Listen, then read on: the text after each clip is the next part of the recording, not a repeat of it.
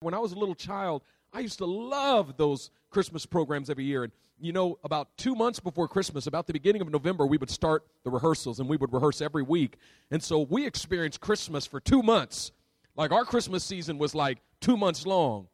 You know, I mean, how many have two months of a Christmas? I mean, how many you can really say that you, you celebrate Christmas for two months? I mean, we started singing Christmas carols before Thanksgiving came. You know, we had two months of rehearsals for this thing. And now, you know, your Christmas season starts like three days before Christmas when you can get a tree for real cheap. You know what I'm talking about? You can get a 10 foot tree for like $5 on the day before Christmas. You know, we wait as long as we can to get that tree because we, you know, we don't want to pay fifty dollars for a tree. You know, a month before Christmas, it gets cheaper and cheaper the closer you get to Christmas.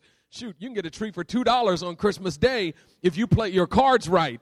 But when I was growing up, it wasn't like that. Matter of fact, the church I grew up at, they, we had a, a, a 50 foot tree that we would put in the sanctuary every year. 50 feet. Can you imagine a 50 foot Christmas tree? It touched the ceiling of the sanctuary and it was all flocked out and it was, you know, there was all kinds of uh, ornaments on it. And not only that, what I loved about the Christmas program was that I got to be an elf. See, I love being an elf. And the reason I love being an elf was not because I got to wear tights, but because I got to slide down the slide. You see, they put these, they had these choir lofts and they put slides from the choir loft all the way down onto the platform. And, and us elves, we would go up there and slide down again and again and again and again and again. And, and uh, the, the Christmas program we did was kind of a combination of kind of the traditional Christmas folklore, you know, with uh, we didn't do Santa Claus, but we did Frosty the Snowman, and we did the elves, and even the Grinch, who stole Christmas, and and uh, you know we'd sing it's beginning to look a lot like christmas and chestnuts roasting or an open fire and you know have yourself a merry little christmas all of the you know the major christmas songs that we sing in our culture. But then you know frosty the snowman would come you know dancing down the aisles and we'd be singing frosty the snowman. And then in the next scene the the uh, the wise men would be coming from the east and Jesus and Mary and Joseph would be on the platform in a little manger scene. And so we kind of mixed it all up. And then the Grinch would come. My brother always played the Grinch. You know, he would come and steal Christmas, you know, do something terrible. And at the end, the Grinch would get saved. Like that was the end of the program. The Grinch would get saved. And he would be weeping and crying and repenting before the Lord, before the baby Jesus. Because that's, that's what it says in the Bible. The Grinch got saved. No, that wasn't in the Bible. But I remember how much I loved those Christmas extravaganzas. I love those those those performances, and and you know I remember I, even during the rehearsals, I love the rehearsals. You know, I'd be sitting up in the in the balcony at the back, waiting for the next scene in the rehearsal, and the music would be playing. And I remember one year the orchestra and choir was singing the first Noel. You know that song, the first Noel.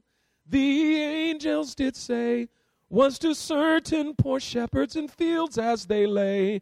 Now, I didn't understand the song. I mean, Noel was my homie in, in, in kindergarten. I had a friend named Noel. And so I didn't know that the shepherds in the Bible knew him. You know, maybe they knew another Noel, but I didn't know the angels were singing to Noel. I mean, like, how do the angels know Noel? You know, what about Paco? You know, what about, you know, what about Jamal? How come the angels weren't singing to Jamal? But why they got to sing to Noel? I didn't understand the song, but what I knew was that at that moment when the choir was singing that song, I was overwhelmed with so much joy. I was probably seven or eight years old, and I was sitting up in the balcony, and I just started crying. I mean, it's still a month before Christmas, mind you, but I was sitting up there crying because we were singing the first Noel, and the orchestra was playing, and the choir was singing, and the lights were low, and the, the whole auditorium was sparkling, and it was the most beautiful moment I had ever experienced in my life. And I was just overwhelmed with joy, and I sat up there in the balcony. I just cried and cried, and I said, this is amazing. Christmas is the most awesome thing of the year, and I get to experience this every single year. I was so excited. Christmas was amazing. And we talked about the Christmas spirit. I love the Christmas spirit. The Christmas spirit was so strong on me. It was like the force on Luke Skywalker. The Christmas spirit was strong with me. I could feel the Christmas spirit, the joy, and the, you know, the you could smell the smell of the Christmas tree in your house. We had a an old house with a 17 foot ceiling. And one year, my dad dropped us off at church in the morning and he said, I'm going to get the Christmas tree while you're at church. And after church, he picked us up and we said, Dad, did you get the Christmas tree? He said, Yeah, I got it. We said, Well, how big is it? That was every year, my brothers and I. We wanted the biggest Christmas tree we could get. How big is it? He's, Well, not very big this year. Your mom and I didn't have much money.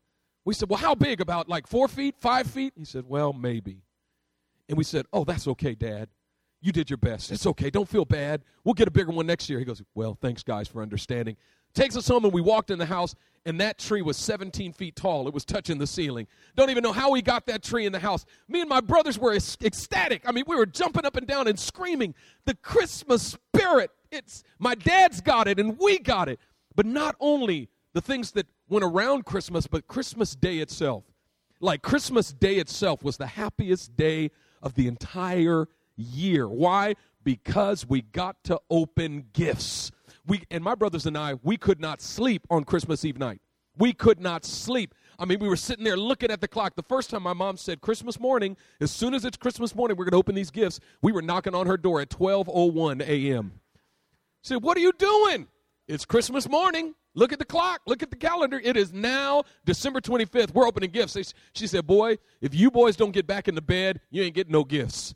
Christmas morning doesn't start till at least 6 a.m. She had to stipulate. So we sat there by the clocks until 6 a.m. It's 6 a.m. And we would run in the living room, and mom and dad would come out, and we distribute the gifts. And you know, when you're a little kid, you get gifts from everybody. You know, we got gifts from mom and dad, and then we would eat there in the morning, and then we go to my uncle's house and we get gifts from my uncle. Then we go to my aunt's house and we get gifts from my aunts. And then we go to my grandmother's house and get gifts from my grandmothers, and then my great aunts and get gifts from my great aunts. Then we'd go to Auntie Carmen's and Uncle, you know, and this uncle, Uncle Saul, and, and we got gifts. And all day long, we'd go to different places and open more gifts and more gifts and more gifts and more gifts and more gifts. And you know what I realized? As I got older, I discovered you get less and less gifts.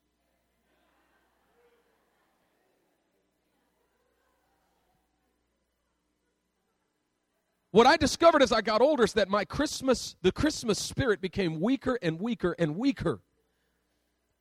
I used to be like Luke Skywalker, you know, and and I don't know. Now I'm like Jar Jar Binks. It's it's like the the Christmas season got shorter and the power of it weakened. And Christmas morning, all of a sudden, by the time I was 16 years old, Christmas morning wasn't so exciting anymore. Why? Because you only got like two gifts one from mom and dad, and maybe one from grandma. That's it. You're not, everybody doesn't buy you gifts anymore. And by the time you become an adult, you get one. You know, you get one gift, and it's the white elephant. Or the secret Santa. You know what I'm talking about? Where, you know, you, uh, You, you put names in a hat. I remember the first year we did that, put names in a hat. Here, pick a name. What's this? That's the one person you're going to get a gift for. So wait a minute. If I only got one name, that means only one person's got me. What manner of evil is this? I only get one gift? I mean, how anticlimactic is that? It's like you wake up Christmas morning, there you go, and it's done. It's a shirt. A sweater that doesn't fit. My experience of Christmas changed. And you know what? My perspective on Christmas began to change too because as I grew into adulthood, see, when you're a child, you're not aware of the fact that anybody is having a hard time during Christmas. I mean, when you're when you're a child, you think everybody loves Christmas. I remember sitting up there in the balcony crying, thinking this is the most amazing thing in the world, and I thought everybody felt that way about Christmas. But as I became an adult, I started discovering people from broken families for whom Christmas was the worst time of year. I started discovering people who had experienced a divorce for whom Christmas was the worst time of year. And I started finding that around Christmas time, actually, attendance at church goes down because people are hurting so bad that they just can't be around people who look so happy who are celebrating, who've got everything put together. It's, it's like the Christmas holiday became for people who have everything together, whose families are in perfect situations, and who come to church looking smiley. Merry Christmas! Happy New Year! And you're thinking, I don't want to hear that. Your life is going well, mine is in the toilet. All Christmas does is remind me of how bad things are in my life. I couldn't believe it. When I first started to discover that actually people have a tough time that the suicide rate increases around Christmas, that depression rates increase around Christmas, that people, that the average American gains seven pounds during the Christmas holiday. And it's not just because you're celebrating. when I started to discover that for a lot of people, Christmas hurts, I was so disillusioned. It's like growing up and realizing that the tooth fairy does not exist. Wait a minute, she doesn't? Just kidding. It's a she? You never know if the tooth fairy was a. My mama never told me if the tooth fairy was a man or a woman. I should have asked her. Then, as I began to study the Christmas story in Scripture, you know what I found? Actually, the Christmas story, when you think about it from one perspective, is not the happiest story in the world. I mean, you know, we talk about Christmas and its trees and its decorations and its gifts and it's dressing up in suits and looking all nice and, and eating cookies and drinking apple cider and eggnog and pumpkin pies. But that's not what, what it was for the folks who are actually involved in making the story. I mean, when you actually think about the way the Christmas story went down, it's kind of messed up. I mean, can we think about this for a second? So, Mary and Joseph, right? The virgin conceives and bears a child, right? We have theological terms for it. We call it the Immaculate Conception. All of a sudden, this woman, Mary, who had never been with a man before, is pregnant. Now, think about that. We celebrate it as a glorious thing, but think about what it was like for Mary. You know how the Christmas story started? With God taking a young woman who had never done nothing wrong and messing up her life.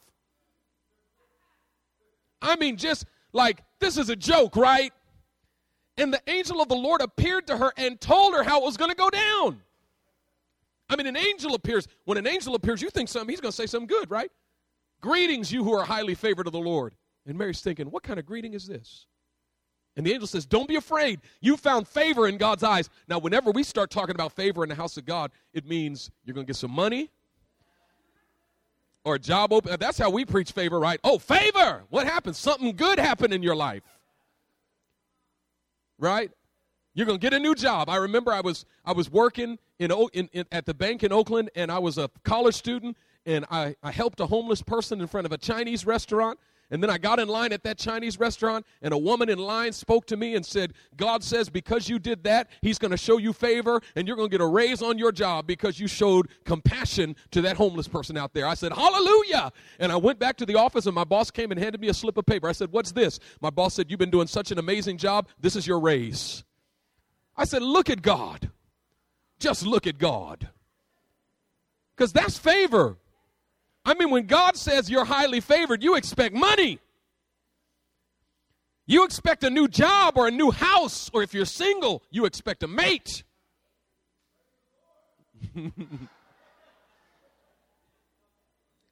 that is, when God says you're favored, you expect the actual circumstances of your life to get better. But the angel says to Mary, You're highly favored of the Lord. And she says, Wonderful. And the angel says, And so because God favors you so much, this is what he's going to do. You're going to get pregnant, but not by your husband.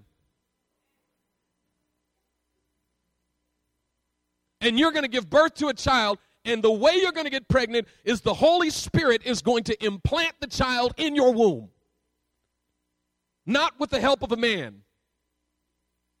But the Holy Spirit is not going to explain that to anyone. And so everybody's going to think that you're a hoe. Come on, you got to keep it real. See, we never read the story for real. Oh, you missed that when you read the story. You thought it was hunky dory, right? Even your fiance is going to want to throw you out and send you back to your mama. But be of good cheer, it'll all work out in the end.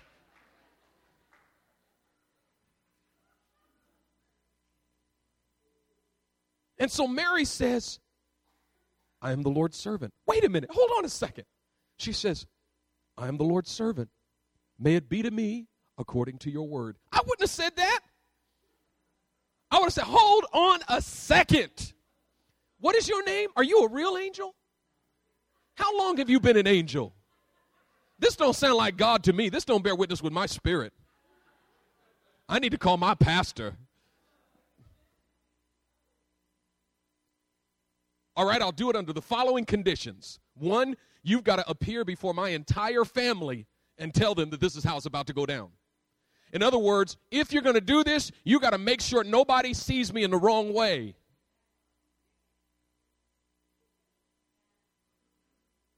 Can you imagine what it was like for Mary to have to go tell Joseph, her fiance, that she was pregos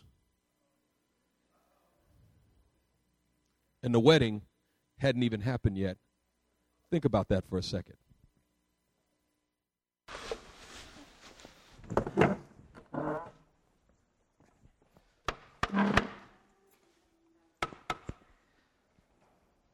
Hello, Joseph.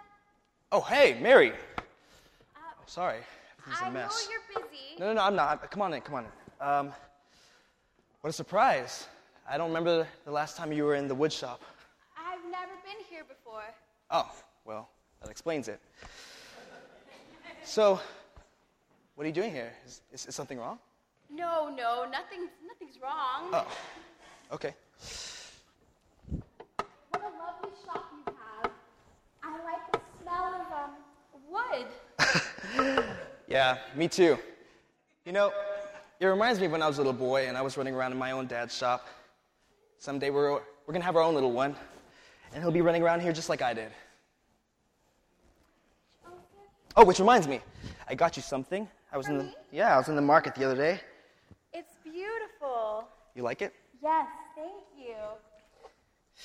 So, what's the matter?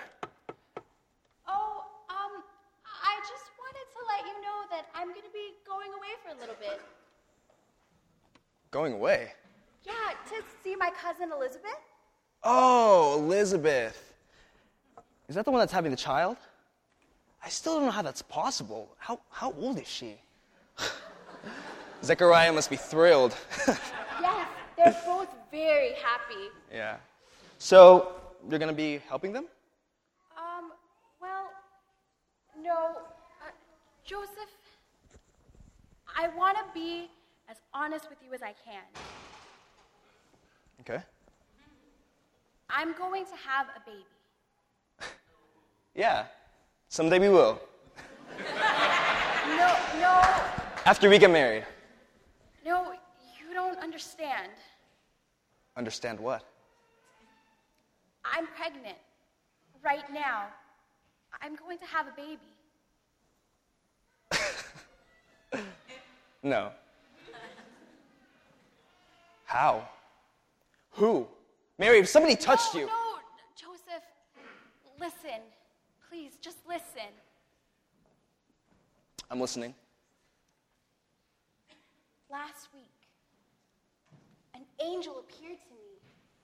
I was at the house alone. I don't even remember what I was doing. And this man appeared. At least he looked like a man. But Joseph, he was an angel. And he said to me, Greetings, you who are highly favored. The Lord is with you. And he told me not to be afraid and that the Holy Spirit is with me, and that I have found favor with the Lord. It was like it was like he knew me. And then he told me that I was going to have a child, a boy, and that his name will be Jesus, and he will be great, and he will be called the Son of the Most High, and he will be given the throne of his father David, and he will rule over the house of Jacob forever, and his kingdom will have no end. What? And I asked, but how could this be? Since I am a virgin. And he told me that the Holy Spirit will come upon me, You've got to be kidding me. and that the power of the Most High will overshadow me.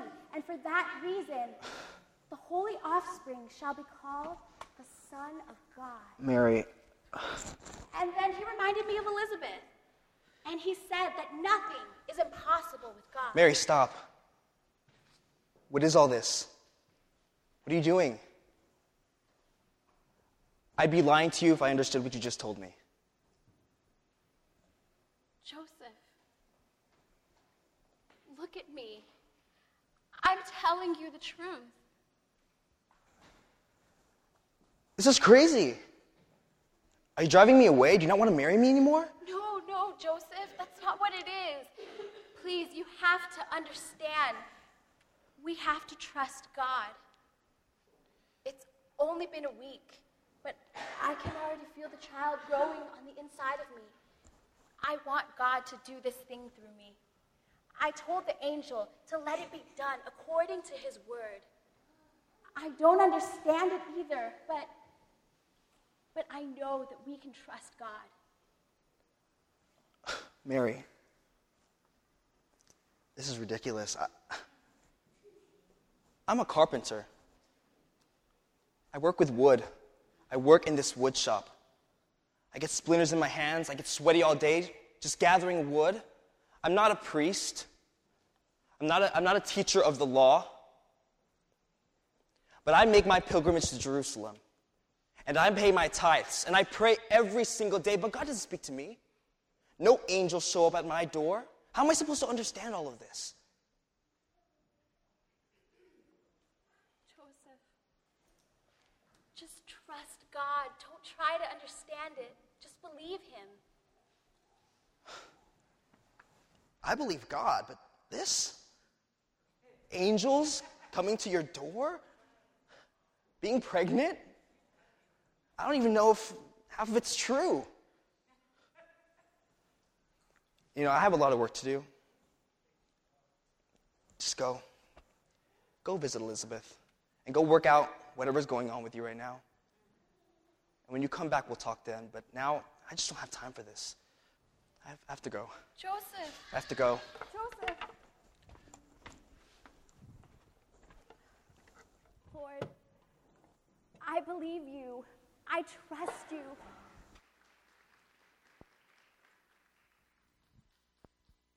I, I'd like to see the ghetto version of that one.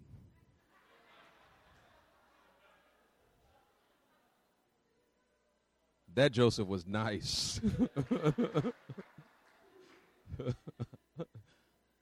I tell you what, if you're Mary, you better pray Joseph got the Holy Ghost.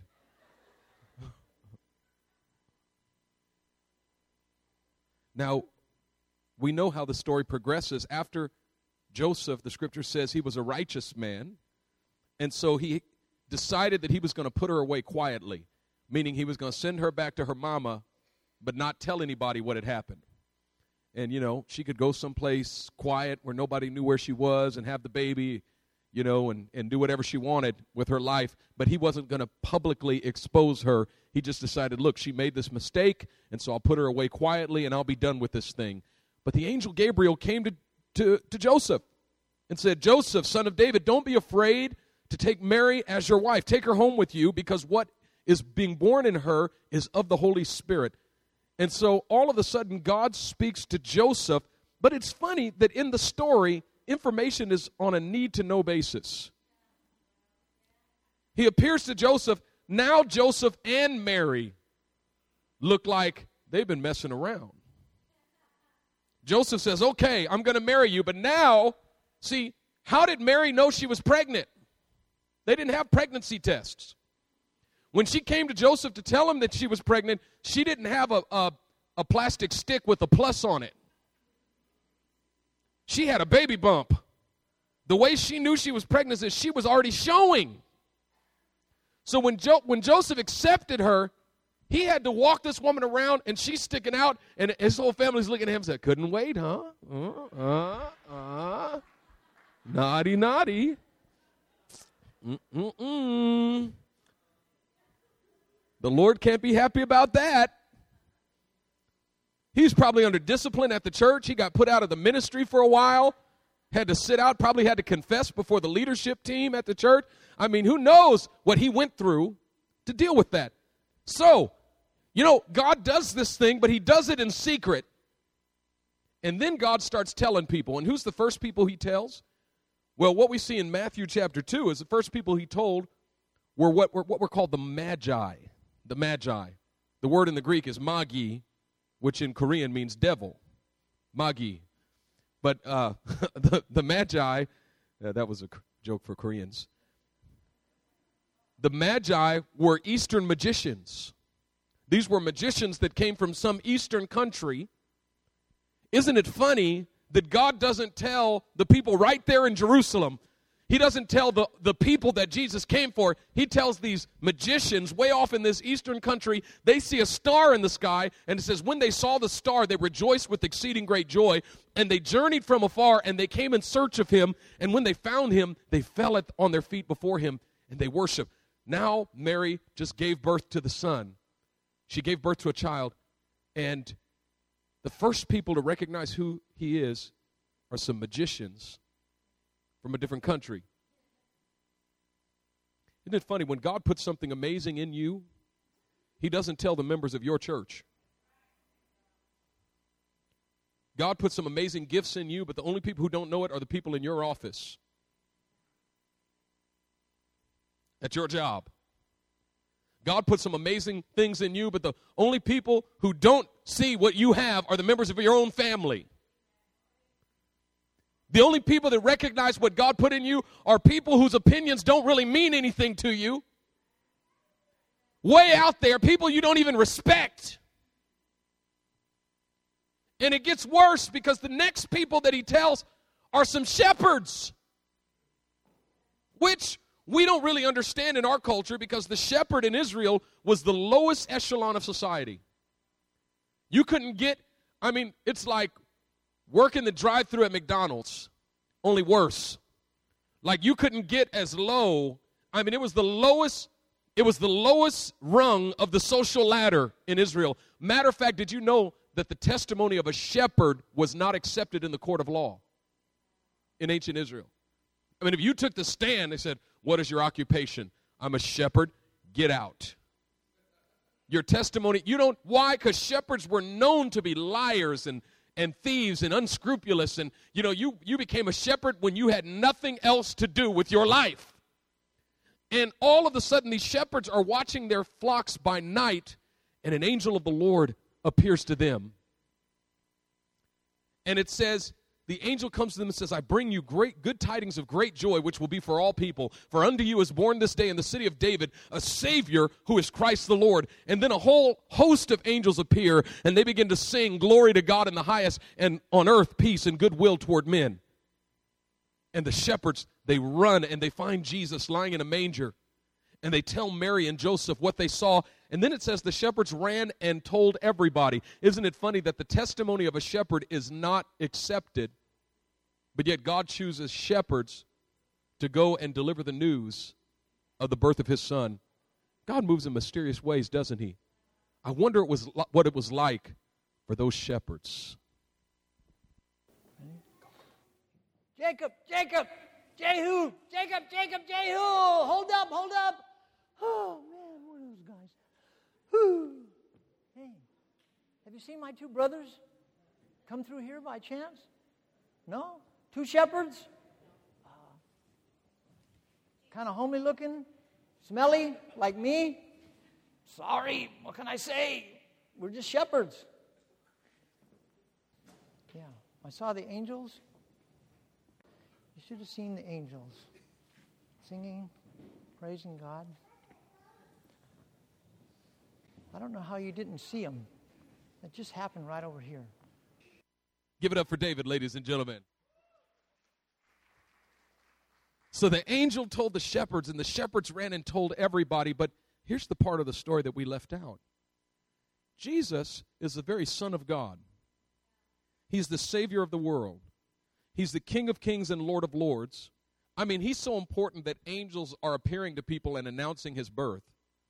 But where was He born? If if I was God and I was bringing my son into the world, I'd make sure he was born in a palace, surrounded by servants, and that he laid it. I, that they made a gold, a solid gold crib for him. But Jesus, where is he born? He's born in a manger. But can you imagine what it was like for that innkeeper who had to tell Mary and Joseph, "There's no room in the inn." But you can give birth to this child in the stable. Go on, shoot. Get out of here. Go. Oh, oh. If you need something to do, I got plenty of floors for you, sweet. that gets them every time. Oh, hi. Hi, how you doing? Do you need a room? If so, you came at a great time. We have plenty of rooms. You can have as many rooms as you want. Why? Well, we have had an exciting time here in the last week. You know, it all started when all those people had to come in into Bethlehem to pay their taxes. You know about that. Yeah.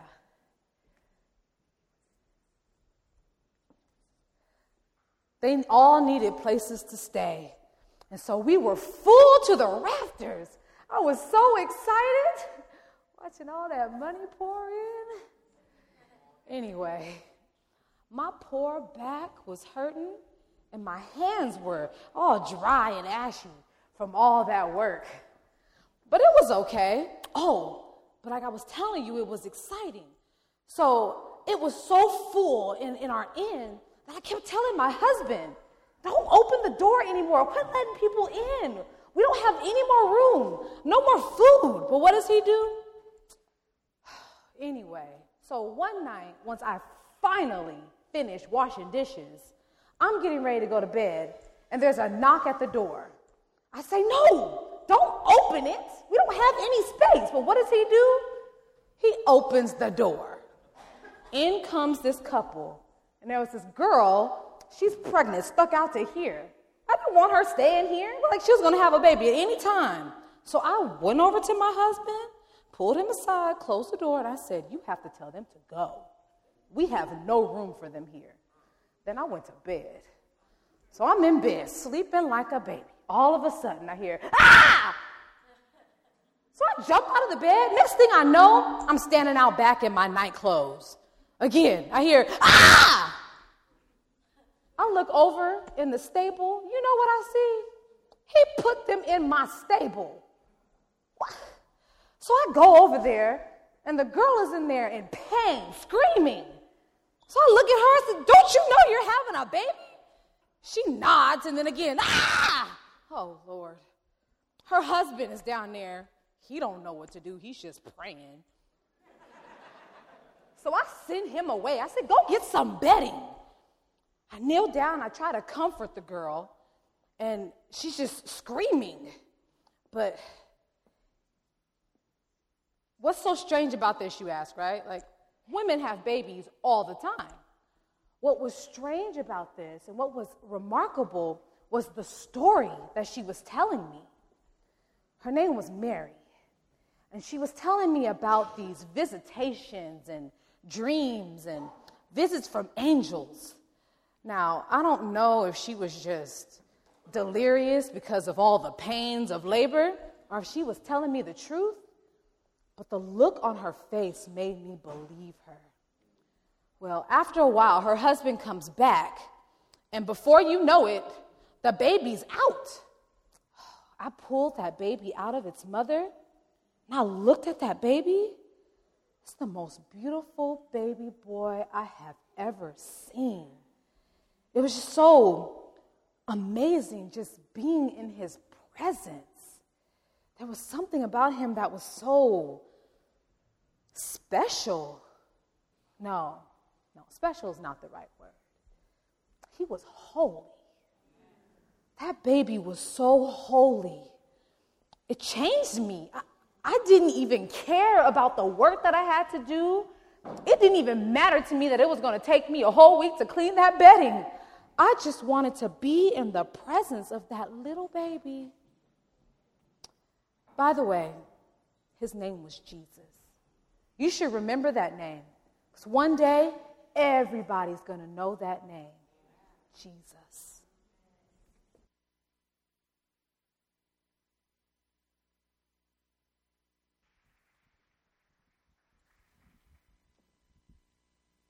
You know what the most amazing part of the story is to me? Is Mary's attitude throughout. I mean, Mary, you never see her freaking out. You never see her crying. You never see her saying, God, what are you doing to me? You never see her saying, God, how come everybody else has it so much better than me? You never see her crying about how terrible her life is.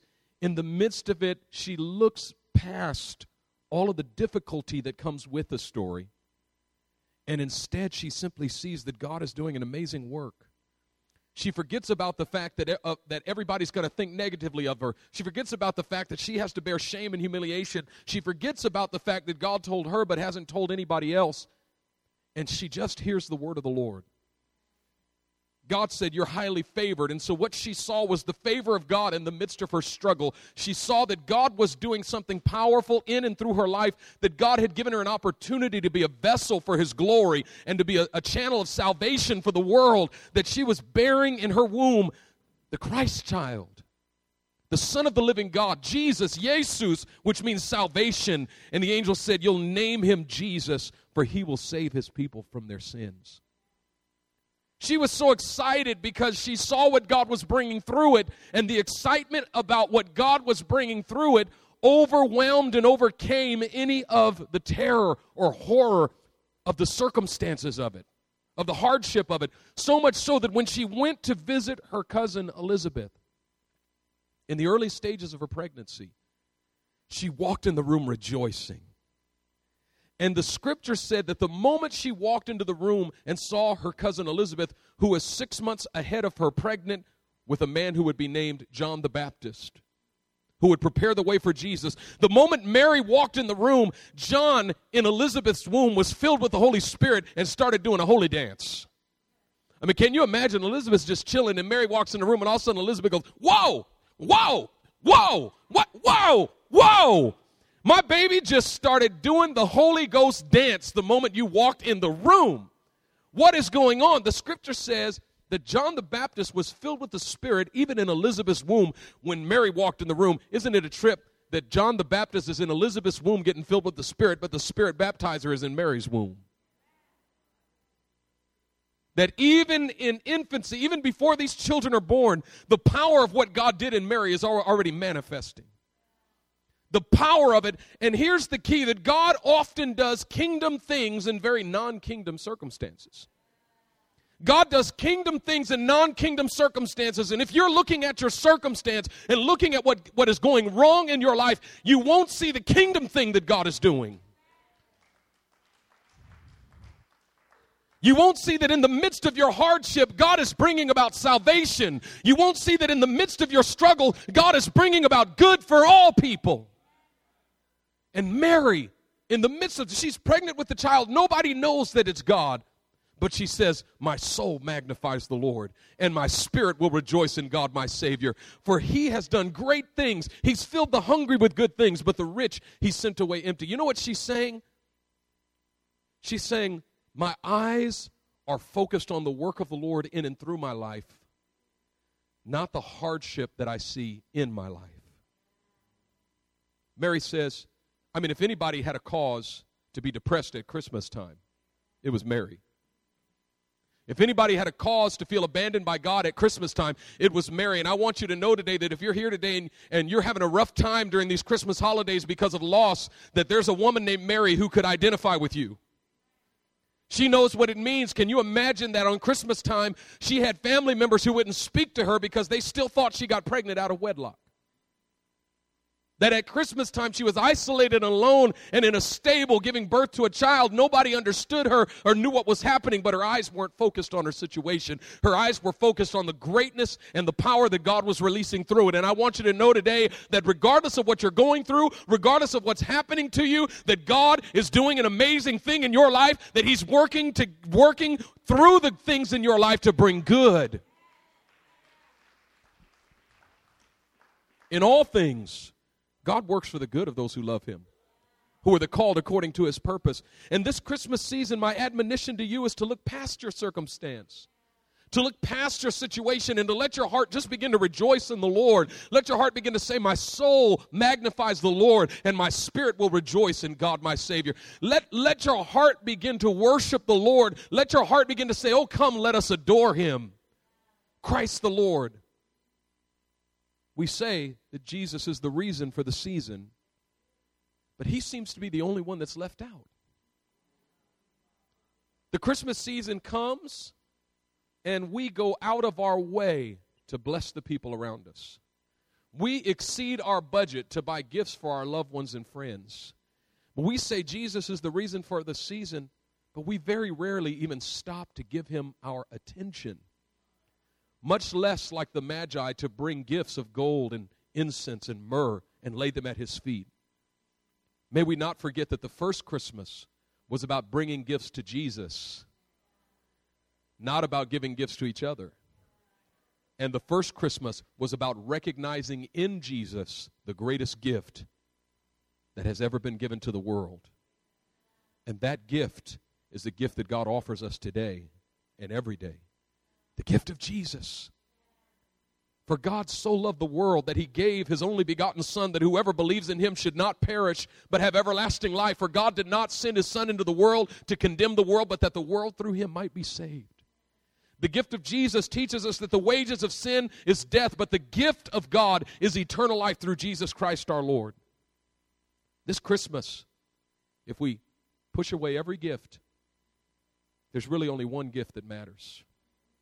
That if this was the only gift under the tree, as an adult, we've learned what it's like to get one gift at Christmas. Let me tell you something. On the first Christmas, God gave one gift to the entire world.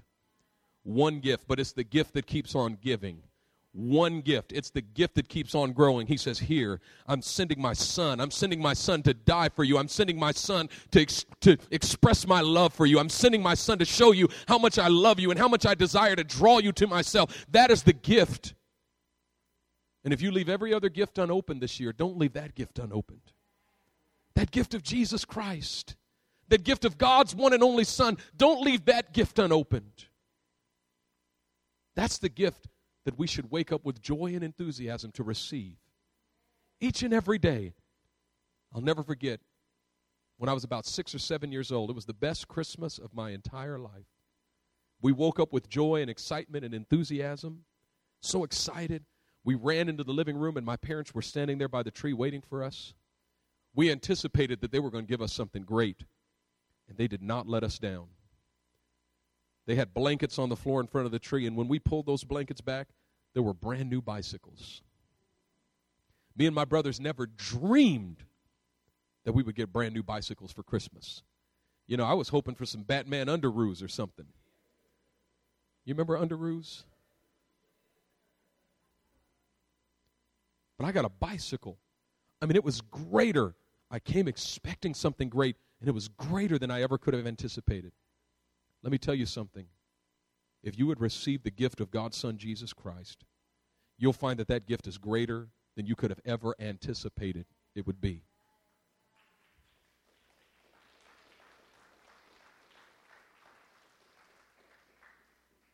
This morning, as we gather together, God has a gift for you. He hasn't forgotten you, He's got a gift for you.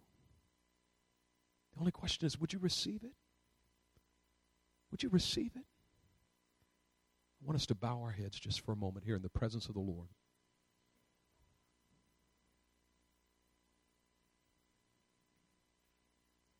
I offer you Jesus.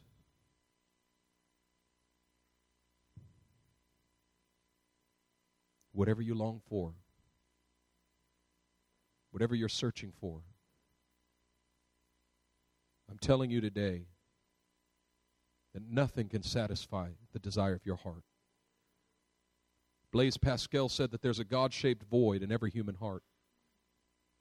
Only God can fill it. Augustine said, The heart is restless till it finds its rest in thee. The psalmist said, As the deer pants for the water brook, so my soul thirsts for you, O Lord. I'm telling you today that whether you know it or not, whether you're aware of it or not, whether you feel it or not, your soul is thirsting for God. That there's nothing that you desire more than the gift of God's Son Jesus. I offer you Jesus. The King of Kings and Lord of Lords, I offer you Jesus. Maybe you came today and said, I just hope I get an inspirational word. I, I hope I get something that to lift me up in this season and makes me feel better. maybe you came today thinking, I just hope somebody would understand me. And I tell you what, you know, I could understand you and I could give you an inspirational word, but that would wear out before you even got home. I could get you feeling real good about yourself and then send you home and Wouldn't even last the rest of the day. But if you would open your heart to Jesus and receive Him into your heart and into your life, He'll abide with you forever. He'll never leave. He'll never leave. He'll come in and He'll dwell with you. I offer you Jesus. And if you're here this morning, you say, I'm ready. I'm ready to receive this precious gift. I'm ready to receive it, this gift of salvation, this free gift. I'm ready to receive it. I'm ready to invite Jesus to come into my life and make him my Lord and my Savior. You know what? You can make this the most wonderful Christmas that you've ever had. I mean, when Jesus was born, the angels rejoiced. But Jesus said, when one person comes to faith in him, every angel in heaven rejoices. The day he was born, the angels rejoiced over him. But you know what? If you would invite him into your life today, you will be born, born into the kingdom of heaven, and the angels will rejoice at your birth today. Some of you here today and you've run from him for a long time, but he continues to reach for you because he loves you. He loves you with an everlasting love. Isn't it time to open your heart to him?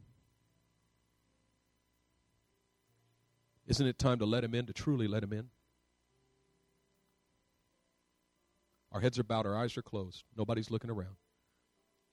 I'm going to ask you today say, would you open your heart? Would you receive Jesus? Would you receive this precious gift? This gift of gifts that God has for you today. If you're ready to do it, would you just lift your hand? Nobody's looking around. Just lift your hand. I want to see your hand. I'm going to pray for you this morning. I see that hand right there. Yes.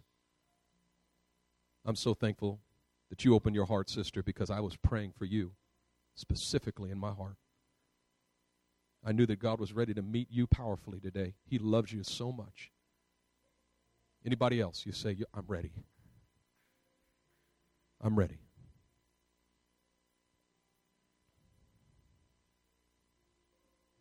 I'm ready. The Spirit of God is reaching for you today. Won't you receive this gift? There's some of you here that have come to church week after week, month after month, year after year, but never opened this gift. It's like your parents have, have wrapped you a gift and put it under a tree, but for years you left that gift sitting under there and you wouldn't open it up. Won't you open up that gift this year? Won't you make a decision that today is the day that I'm not going to come to God's house and sit at the table but refuse to eat what He set before me? The Spirit of God is reaching for your heart today. I'm just going to give you another moment to respond you're ready to respond, I want you to lift your hand right where you are. Yes. Father, I thank you for this one. And I thank you for the gift of your Son.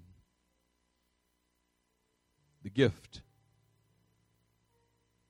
that never loses its value, never loses its worth. Oh God, there's nothing in all the world that anyone could give me that never loses its worth.